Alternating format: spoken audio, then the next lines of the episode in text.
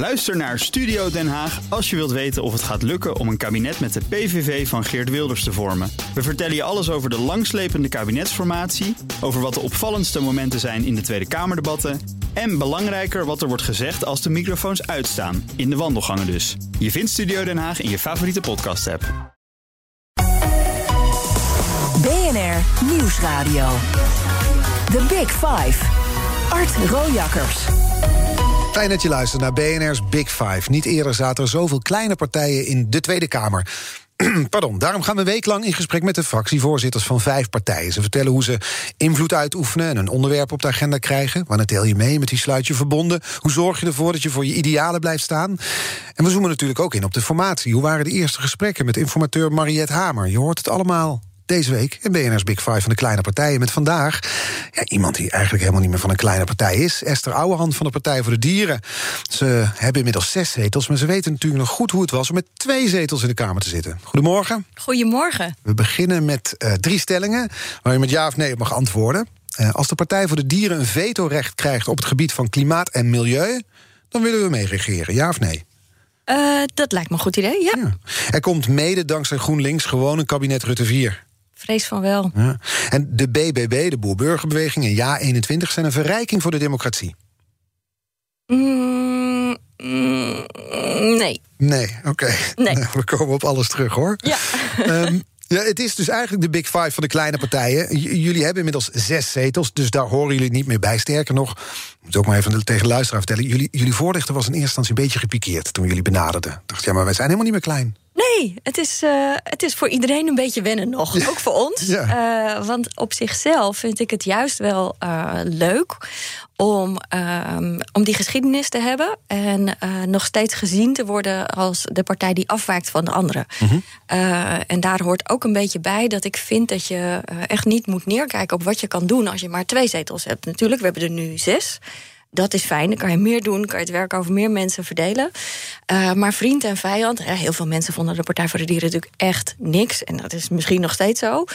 Uh, maar waren het er wel over eens dat wij met die twee zetels veel meer hebben bereikt dan je op basis van die twee zetels zou kunnen verwachten. Dus in dat opzicht vind ik het nog steeds wel een soort van geuze benaming als we worden Toch getypeerd als hé, hey, maar ze zijn eigenlijk klein. Ja. Uh, en, en, we, en, mensen kunnen ook niet meer om ons heen in Den Haag. Dus nee. dat is leuk. Maar jullie zijn inmiddels ingedeeld bij de grote partijen. Mariette Hamer sprak maandag en dinsdag met partijen. Ja. Op maandag waren de kleintjes aan de beurt. Jullie mochten op dinsdag komen. Ja, ja, ik ben daar niet snel van onder de indruk. Nee, maakt dat niet nee, trots? Nee, nee. Uh, nee, het gaat vooral... Ik denk dat het goed is voor je effectiviteit... Uh, als je op geen enkele manier onder de indruk raakt van uh, die macht daar. Dat je niet daar zit omdat je minister wil worden... of minister-president wil worden... omdat je per se wil groeien als partij. Ik denk dat je daarmee het gevaar loopt dat je je missie kwijtraakt. En je zit daar om Omdat je uit bent op macht in plaats van op wat je eigenlijk invloed. wil bereiken. Ja, wij, uh, wij zeggen altijd, wij willen invloed uh, en niet per se macht. Als wij het meest kunnen bereiken door uh, mee te doen in een regering... die ook daadwerkelijk de problemen gaat oplossen, natuurlijk, dan doen we mee. maar lukt dat niet en wordt het een regering die weer verder gaat met symptoombestrijding... waardoor we van de regen in de drup raken... Ja dan ben je effectiever als je het debat kan aanjagen vanuit de oppositie, wat we altijd hebben gedaan. En dus blijft u heel stellig in het feit dat u niet wil regeren met Rutte. Ook na het gesprek met Mariette Hamer weer andere partijen, ook partijen die verwant zijn aan de ideeën van de Partij voor de Dieren, bijvoorbeeld GroenLinks, die lijken bij te draaien. Ja, en kijk, je kan twee dingen doen. We hebben natuurlijk een minister-president gezien, inmiddels demissionair, uh, die niet voor het eerst heeft gelogen tegen de Kamer. En uh, een van de grote problemen waar we mee te maken hebben, is dat mensen geen vertrouwen meer hebben in de politiek. En ik snap dat heel goed. En als je kijkt naar de crisis waar we voor staan, we hebben nu corona meegemaakt. Nou, we moeten alles doen wat we kunnen om niet nog een keer zo'n pandemie mee te maken. De klimaatcrisis escaleert waar we bij staan. Hetzelfde geldt voor natuur. Nou, dat betekent dus dat we een kabinet nodig hebben die die crisis gaat oplossen.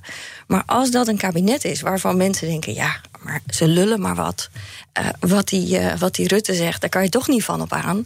Dan lukt dat natuurlijk niet. Dus je ondermijnt uh, het basisvertrouwen wat je nodig hebt om samen regering, Kamer en samenleving Mhm. deze crisis op te lossen. En ik ben er echt van overtuigd dat we onszelf eh, van de regen in de drup helpen als je dat doet met een kabinet waar Nederlanders geen vertrouwen in Nee, hebben. en dus niet met Rutte, zegt u dan. Gisteren was hij Farid Azarkan van Denk, de gastenfractievoorzitter.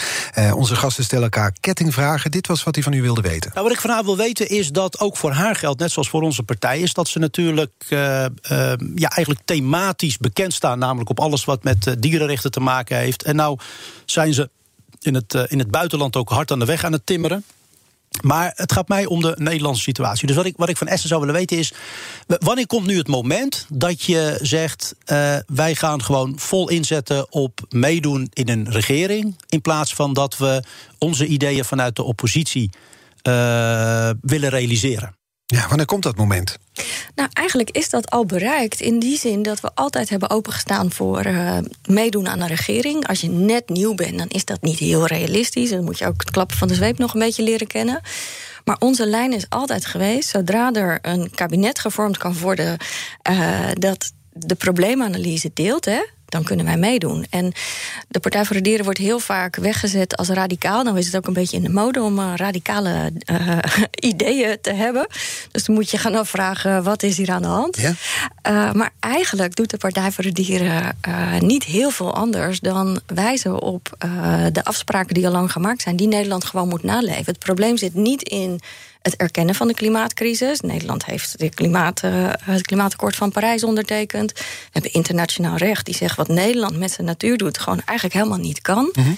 Het probleem is, is er politieke bereidheid om daar ook daadwerkelijk naar te handelen. En zodra die er is, uh, zegt de Partij voor de Dieren... ja, als je het klimaatakkoord gewoon netjes uitleeft, uh, naleeft zoals het moet... en ook de natuurregels, dan kan de Partij voor de Dieren natuurlijk gewoon meedoen. Ja. ja. Maar toch, toch daar even op inzoomen. Want wat natuurlijk interessant is... is dat er een heleboel kleine partijen bij zijn gekomen... die allemaal voor een deelbelang staan, zal ik maar even zeggen. Dus allemaal voor een eigen achterban opkomen. Ja.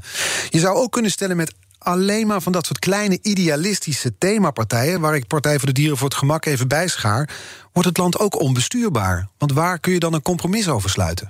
Nou, eerst even een, uh, een misverstandje. Uh, het klopt dat er verschillende deelbelangen vertegenwoordigd zijn in de Kamer. Maar de Partij voor de Dieren is de enige die niet uitgaat van de belangen van de westerse mens en zijn geld. Okay. Dus dat doorbreken, en uh, we komen er nog over te spreken, maar dat hebben we in de coronacrisis natuurlijk gezien. Uh, het idee dat de mens de maat van alle dingen is. Dat de mens boven de natuur staat. Helemaal los van alle ecosystemen. En dat we kunnen doen wat we willen. Mm -hmm. Dat is met corona wel gelogen. Nee, dat, dat punt is helder. Maar dan nog is het zo, dan, dan niet de westerse mens als centraal idee... maar wel een bepaalde... Uh, visie op de wereld, laat ik het zo noemen. Wij, Partij voor de Dieren, staat voor waar jullie voor staan. Ja, 21 staat voor een heel ander deelbelang, net als Denk, net als Bijeen.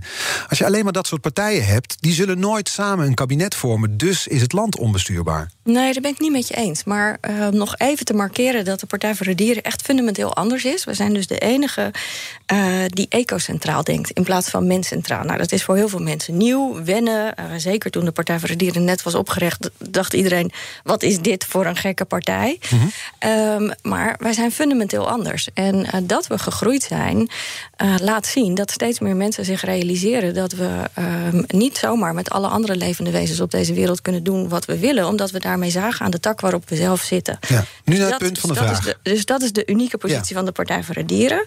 En dan kijk je naar uh, hoe zit ons democratisch bestel in elkaar. En uh, dan moet je concluderen dat als je drempels gaat opwerpen, uh, dat je dan wel de vernieuwing tegenhoudt die nodig is. Dus het klopt. Bedoel je, dat, bedoelt u drempels opwerpen? Bijvoorbeeld een kiesdrempel? Bijvoorbeeld een kiesdrempel, ja. Uh, nee, maar dat is ook niet wat ik bedoel. Maar wat ik, waar ik eigenlijk probeer naar te zoeken samen met u is...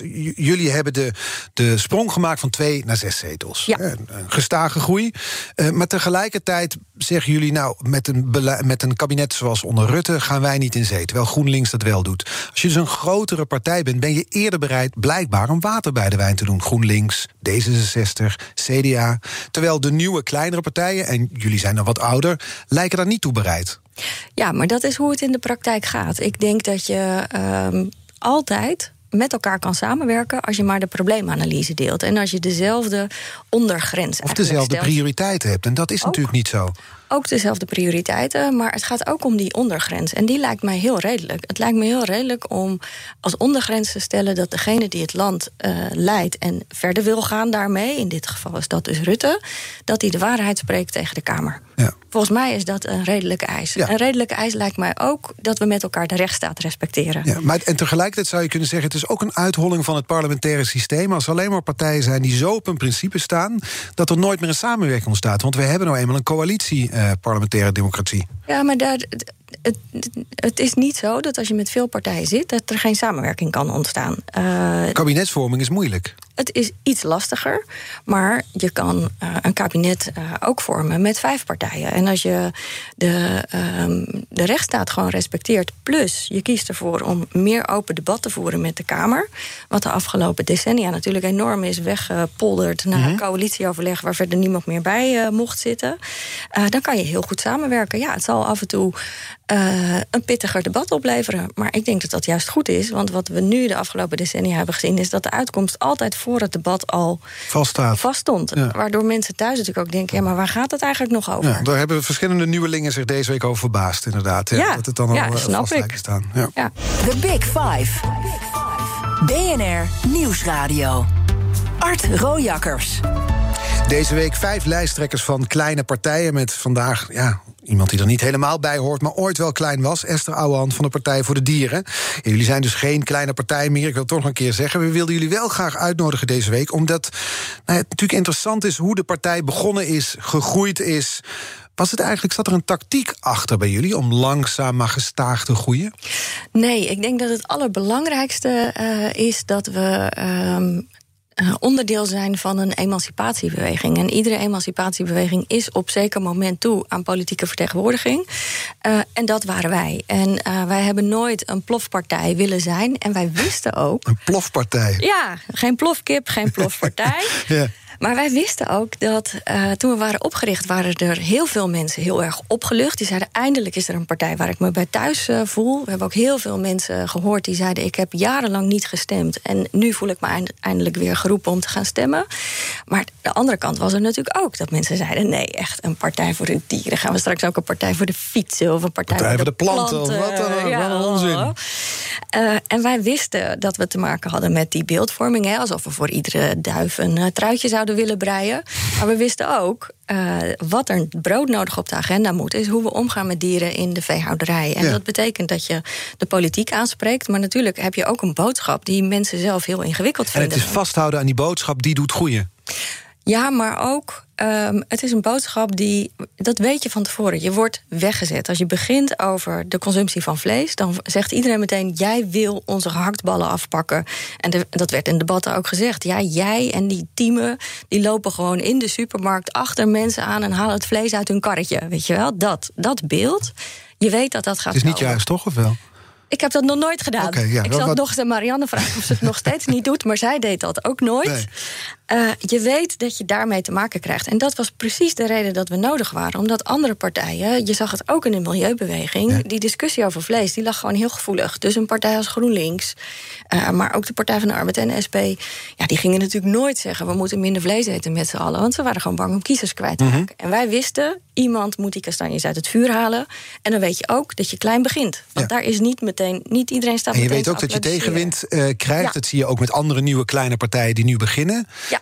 Maar uiteindelijk zal dat, als dat maar genoeg resoneert bij kiezers, toch een goede opleveren. Ja, maar ik denk wel dat het belangrijk is om het verschil te maken tussen uh, ben je echt een exponent van een beweging die toch al gaande is in mm -hmm. de samenleving. En dan denk ik dat je dat ziet bij de Partij voor de Dieren, maar bijvoorbeeld ook bij, bij één.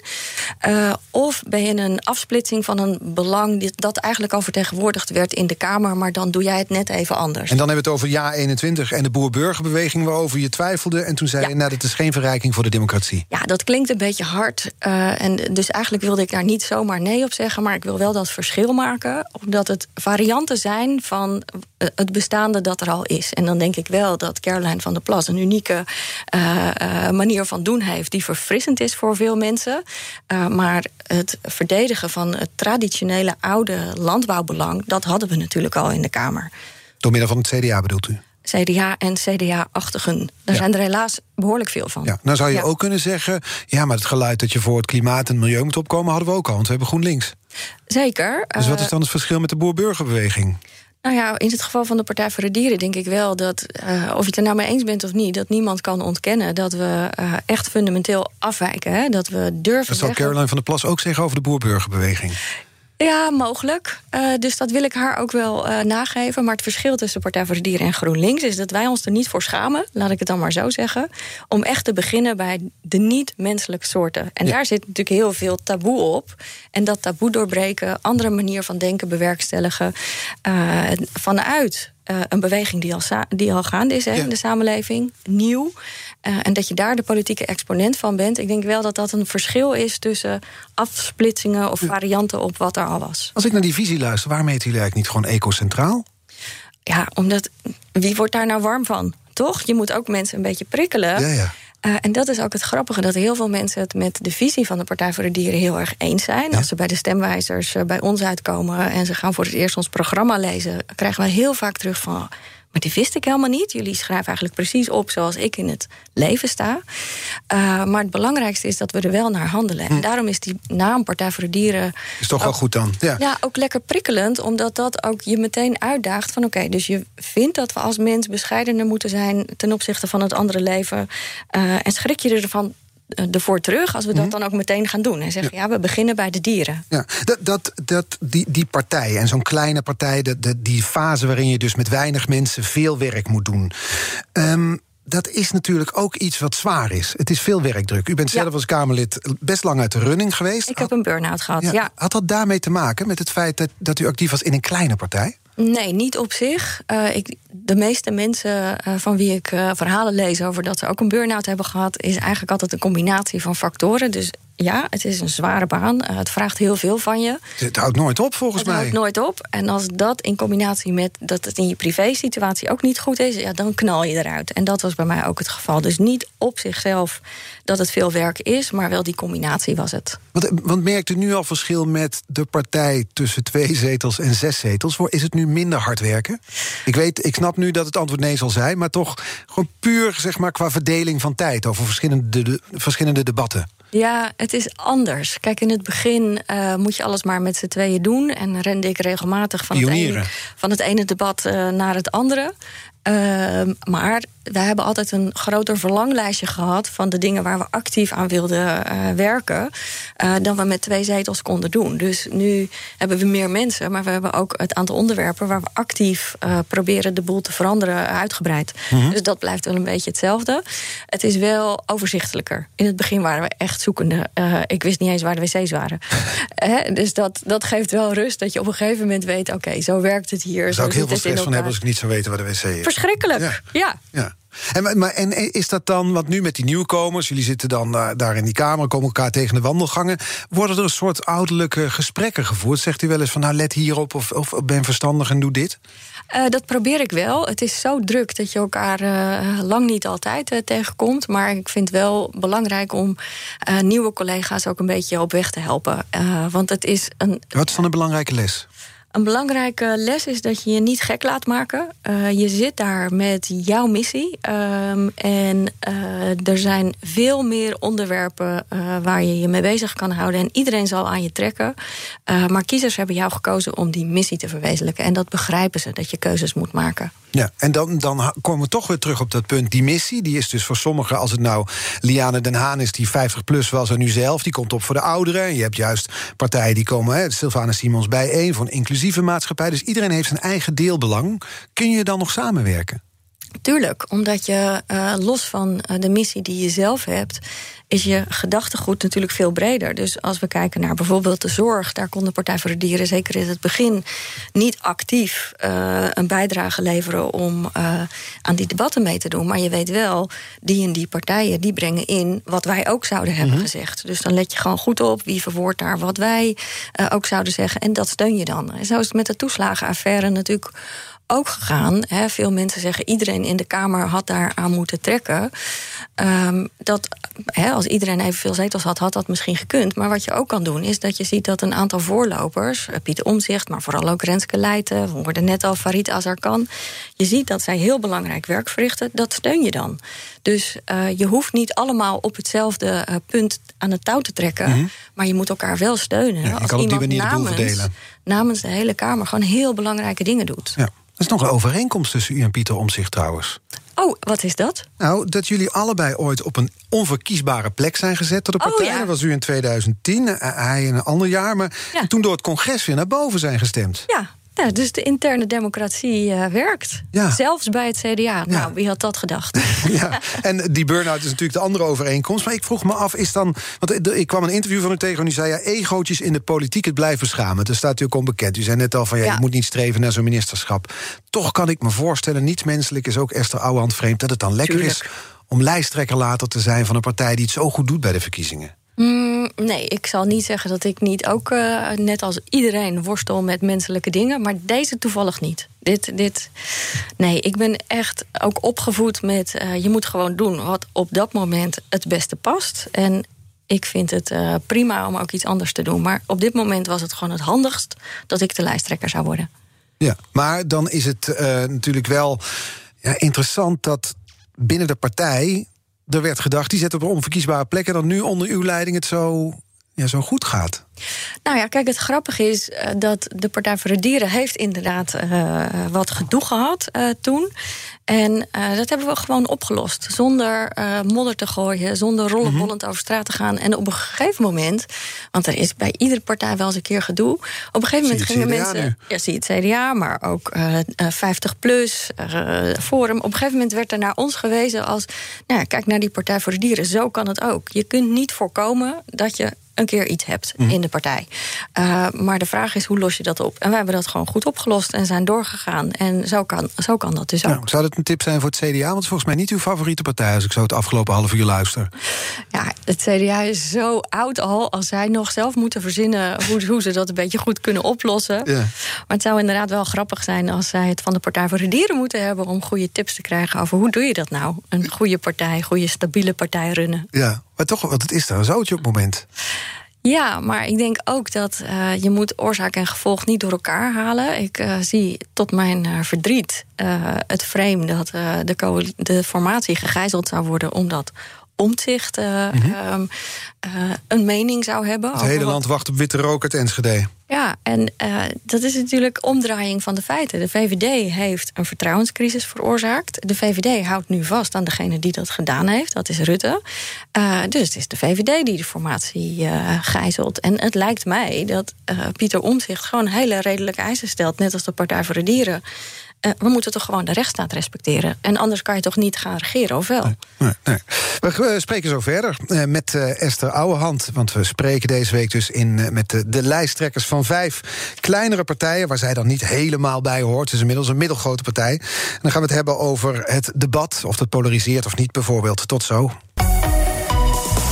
BNR Nieuwsradio. The Big Five. Art Rojakkers. Welkom bij het tweede halfuur van BNR's Big Five. Deze week vijf leiders van kleine partijen. Met vandaag de gast Esther Ouwehand van de Partij voor de Dieren. Die ooit klein waren en nu wat groter zijn geworden. We schakelen eens kort naar onze politiek verslaggever Thomas van Groningen. Die loopt rond daar op het Binnenhof. Hoort van alles in de wandelgangen wat er gefluisterd wordt. Hoe staat de Partij voor de Dieren daar eh, als kleine, of nou middelgrote? Wat voor partij? Hoe staan zij bekend, Thomas? Zijn ze klein of niet? Uh, nou, of ze nog een kleine partij genoemd worden, dat niet. Dat kan je ook aan het zetelaantal niet meer zeggen, klein. Uh, ik heb de afgelopen week even, omdat ik natuurlijk wist dit er aankwam... toch nog even een, uh, een, rondje gemaakt. En wat daar opvalt is dat er met name bij de wat gevestigde partijen... toch wat irritatie is over de inzet van de Partij voor de Dieren in de formatie. Afgelopen week zei mevrouw Ouwehand nog na haar gesprek met Mariette Hamer... dat de VVD de formatie gegijzeld houdt... door vast te houden aan Mark Rutte als kandidaat voor het premierschap... En daar is wel wat irritatie over. Dat valt wel op, uh, dat die houding van de Partij voor de Dieren in de formatie... Dat Mark Rutte eh, heeft een vertrouwenscrisis veroorzaakt. We moeten een premier hebben die niet liegt, zegt de Partij voor de Dieren. Um, en ja, goed, die discussie heeft natuurlijk lang gehad... sinds dat debat van 1 april. Daar is heel veel discussie over. Maar je ziet dat bij veel partijen langzaam er toch een draai gemaakt wordt. Of in ieder geval de toon wel iets veranderd wordt uh, na een maand. Omdat men toch wat milder nu uh, richting Mark Rutte erin staat. Maar de Partij voor de Dieren blijft eigenlijk, ja, ik, ik, ik noem het dan zelf maar even het gestekte been houden. Mhm. Richting Mark Rutte en zegt met hem niet verder, dat kan niet. En dat valt echt op, die, die houding. Waarmee ze zichzelf toch een beetje buitenspel zetten, die formatie. Oké, we gaan er verder over praten met Esther Ouwehand. Dankjewel, Thomas van Groningen. Jullie zetten jezelf buitenspel. Ja, grappig. Dat was ook het eerste wat uh, bijvoorbeeld de Volkskrant zei... toen wij uh, onze eisen voor de formatie op tafel legden. Toen zeiden we, uh, je houdt je aan de rechtsstaat... en het moet groen en progressief. Uh, nou, als je je daarmee buitenspel zet, dan uh, denk ik, hè, maar je houdt je aan de rechtsstaat. Dat is een randvoorwaarde. Dat moet eigenlijk iedereen met ons eens zijn. En het grappige is dat we hebben daar laatst ook een motie over ingediend. Daar stemmen CDA en VVD braaf voor. Uh, maar het gaat natuurlijk om, doe je het ook in de praktijk? En je ziet dat daar het gevecht zit. Mooie woorden zijn er genoeg. Ook Rutte heeft namens Nederland het klimaatakkoord ondertekend. Ook het CDA heeft ingestemd met die natuurregels waar we ons aan moeten houden. Maar als je er vervolgens daar onderuit probeert te moffelen. En de rechter moet je steeds op de vinger stikken. En je houdt je niet eens aan de grondwet. En kijk naar de toeslagenaffaire. Dan zie je dat woorden makkelijk gesproken zijn, maar dat de ellende zit in ga je er ook naar handelen. Mhm. En ik vind dat het de taak van de Partij voor de Dieren is eigenlijk de taak van de hele Tweede Kamer. Uh, om daar geen concessies op te doen. Ja, en die, die concessies houdt dus in dat je dan uh, als partij buitenspel staat. Of zien jullie het anders? Zeggen jullie nee, de rest zit zichzelf buitenspel? Ja, Kijk, uh, het gaat in Den Haag en ook in de parlementaire journalistiek heel vaak over het spel uh, en de poppetjes. En Rutte is daar natuurlijk gewoon een meester in. Dus wat hij heeft geprobeerd te doen, ook met, nou, ik kom met radicale ideeën en dan vervolgens ook uh, het frame neerleggen van alsof iedereen zegt: als Rutte weg is, zijn alle problemen maar opgelost. Nee, dan hebben we nog heel veel problemen. Maar hij probeert met zijn hele partij te doen alsof het niet alleen aan hem ligt. En daar trapt iedereen ook een beetje in. Van nou ja, we moeten toch met elkaar een andere bestuurscultuur. Dus je ziet dat Rutte is een heel gewiekst politicus. Dat doet hij goed. Maar ik vind dat je als volksvertegenwoordiger goed moet opletten Zit hier nu een echte beweging? Is hier nu echt de verandering die we nodig hebben? Of niet? en het was voor jullie een principieel punt. Dus daarom zeggen jullie, als, als Rutte daar blijft zitten... hij liegt, dan willen wij niet met hem in een kabinet zitten. Terwijl bij andere partijen was het misschien minder principieel... omdat de boosheid wat gezakt is na een maand... en ze die draai wel beginnen te maken? Nou, ik denk dat andere partijen gevoeliger zijn voor dit soort beeldvorming. Dat dus parlementair duiders gaan zeggen... jij zet je buitenspel. Uh, en uh, een partij als uh, GroenLinks en een Partij van Arbeid... willen natuurlijk niet met dat frame opgezadeld uh, worden. Waarom zijn niet en jullie wel? Nou, wij zijn denk ik meer gewend aan uh, dat je. Buitenspel uh, staan? Nee, dat je wordt weggezet en dat er uh, gekke dingen over je worden gezegd. Hè. Ik zei al, Partij voor de Dieren, dan heb je meteen dat beeld dat je ofwel voor iedere duif een truitje wil, wil gaan zitten breien. of je gaat van iedereen persoonlijk zijn gehaktballen afpakken. Met andere woorden, wij zijn het wel gewend dat dit is klein bier wat jullie nu horen. Ja, ja, ja. ja. Er ligt hier op tafel ligt het boek waar u mee kwam voor de verkiezingen. Dieren kunnen de pest krijgen en dan. Want laat, laten we daarover hebben. De Partij voor de Dieren ziet zichzelf als aanjager in de, in de Kamer. Um, en dat heeft te maken met het feit dat jullie zeggen... en ja, ik parafraseer, maar daar komt het volgens mij wel op neer... we leven in een, in een kanteltijd. Ja. Dit is het moment om uh, echt te kijken naar wat er aan de hand is. Corona is daar het bewijs van. En jullie willen daar andere partijen van overtuigen. Ja. ja, en dit laat ook zien dat we um, vanuit onze missie ook gewoon niet bang zijn om dingen te doen waar de rest nog niet op zit te wachten. Want ik begon voor het eerst over de grondoorzaken van een coronapandemie als we nu meemaken. Uh, in het debat uh, in maart, uh, toen er nog heel veel paniek was over de overstromende uh, ziekenhuizen, dat we niet wisten wat er precies gebeurde. En toen zei ik in dat debat: we moeten ook kijken naar onze eigen intensieve veehouderij. Want virologen waarschuwen ons al heel lang uh, dat daar dit soort pandemieën ontstaan. Nou, daar krijg je geen applaus voor. Iedereen sprak er schande van. Ja, want het virus kwam uit China, dus wat heeft het met onze veehouderijen te maken? Precies. Uh, en daar zie je dat wij dus niet bang zijn om dingen op de agenda te zetten waar de rest nog niet aan toe is. Het heeft een paar maanden geduurd en toen heeft de Kamer maar uiteindelijk toch gesteund in een heel dringende oproep aan de regering om de risico's op dit soort pandemieën uh, te verminderen. Uh, en dat is dus uh, illustratief voor hoe de Partij voor de Dieren te werk gaat. Je weet, dit gaat heel veel weerstand oproepen, maar het is nodig dat het gezegd wordt. Want die waarschuwingen van die virologen dat onze veehouderij en ook de natuurvernietiging voor dit soort pandemieën gaan zorgen, die waren natuurlijk ook buiten coronatijd al lang. Uh, konden we die horen, alleen niemand luistert ernaar. Dus wanneer moet je er dan over beginnen? Nou, dan doe je het op het moment dat we aan den lijve voelen wat er kan gebeuren als je zo'n ziekte laat ontstaan, zo'n zoonose. Dat vindt zo'n zoonose is dus zo'n virus dat van dieren naar mensen overspringt. Ja, van dieren naar mensen overspringt. En virologen zeggen al heel lang uh, dat neemt toe. En driekwart van de nieuwe infectieziekten die de mens bedreigen is een zoonose. En uh, we gaan dit veel vaker zien. Nou ja, daar wordt voortdurend niet naar geluisterd. Dan maken we het mee. In dit geval kwam het uit China, kan net zo goed in Nederland ontstaan. Dan vindt niemand dat leuk dat je daarover begint, maar nodig is het wel. En inmiddels is het kabinet dus aan de slag met wetenschappers om wel goed te luisteren naar: oh, we willen dit niet nog een keer meemaken, wat moeten we doen? En je moet dus niet bang zijn. En dat was misschien minder snel gebeurd dan wanneer de Partij van de Dieren dat niet op de agenda had gezet? Ja, nou ja, kijk, we hebben het voor corona ook al. Of is het voortschrijdend inzicht? Heb je soms zoiets verschrikkelijks als dit nodig, een pandemie, om tot een inzicht te komen? Voor anderen helaas wel. Want wij hebben voor corona natuurlijk al gewaarschuwd. Alleen, ja, dan is er geen druk, dan voelt niemand de noodzaak. Dus ook het voordeel van onheilsprofeet zijn, wat jullie wel soms zijn als partij. Als je maar lang genoeg waarschuwt voor ellende, dan krijg je vanzelf een keer gelijk. Het zou leuker zijn als, uh, als er niet ellende voor nodig is. Ja. Dat is waar. Ja, dat, uh, dus, dus corona is op allerlei uh, manieren echt verschrikkelijk. Maar als we niet leren van dat moment, mm. ja, dan is het nog erger dat we dit hebben meegemaakt. Ja. En, en dan kijken jullie om je heen als Partij voor de Dieren met inmiddels zes Kamerleden. En dan kijken jullie naar die andere partijen die daar toch minder mee bezig zijn. Ja, maar het is op zichzelf niet erg als. Uh, in dit geval is dat dus ook gelukt, en dat lukt steeds vaker. Uh, dat de Kamer uiteindelijk denkt: oh ja, dat is eigenlijk wel een goed punt. We merken nu dat het verschrikkelijk is als we worden geteisterd door een pandemie. Die virologen zeggen dus: uh, dit kan veel vaker gebeuren. Je kan die risico's daarop aanmerkelijk verkleinen als je een paar dingen doet. Stoppen met intensieve veehouderij en je natuur beter beschermen. Is eigenlijk het allerbelangrijkste. Wat fijn dat die Partij voor de Dieren dat heeft opgebracht. We steunen dat. Zo is het uiteindelijk ook gegaan. Dus je hoeft het niet allemaal zelf te doen. Maar dan moet je elkaar wel steunen als, als er een, een belangrijk voorstel wordt gedaan. En daar is de Partij voor de Dieren de afgelopen jaren niet alleen in zetels, maar ook in uh, effect steeds effectiever in geworden.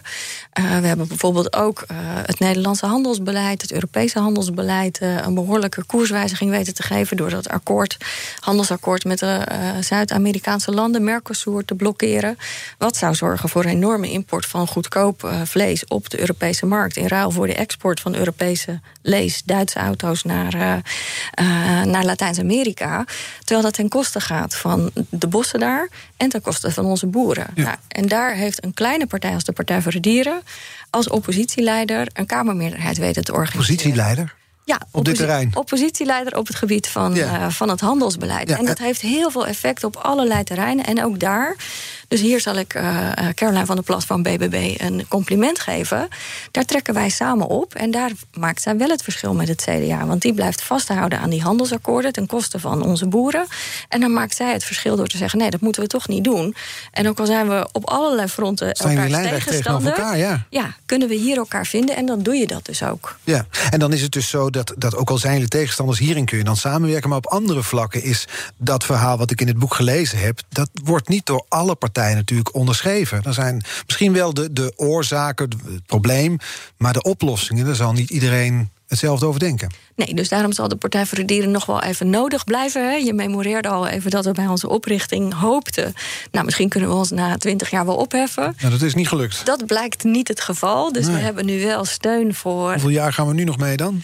Nou ja, wat mij betreft, als het kan, heffen we ons op. Dat zou prachtig zijn. Uh, maar je merkt dat het nodig is om uh, die taboes te blijven doorbreken. En niemand wil een nieuwe pandemie. Dat uh, fijn, iedereen is dat met ons eens. Maar wat er voor nodig is om die risico's te verkleinen, dat betekent ingrijpen in de veehouderij. Dat betekent ook je handelsbeleid aanpassen. Zorgen dat we niet de, met de manier waarop wij hier onze economie inrichten, zorgen voor natuurvernietiging elders en klimaatverandering. Dat blijkt lastig. Mm -hmm. En daar is het dus nodig dat we de aanjager blijven die we zijn. Bij BNR ben je altijd als eerste op de hoogte van het laatste nieuws. Luister dagelijks live via internet. Bas van Werven. En heel langzaam komt de zon op rond dit tijdstip. Je krijgt inzicht in de dag die komt op BNR, het Binnenhof in Nederland en de rest van de wereld. De Ochtendspits. Voor de beste start van je werkdag. Blijf scherp en mis niets.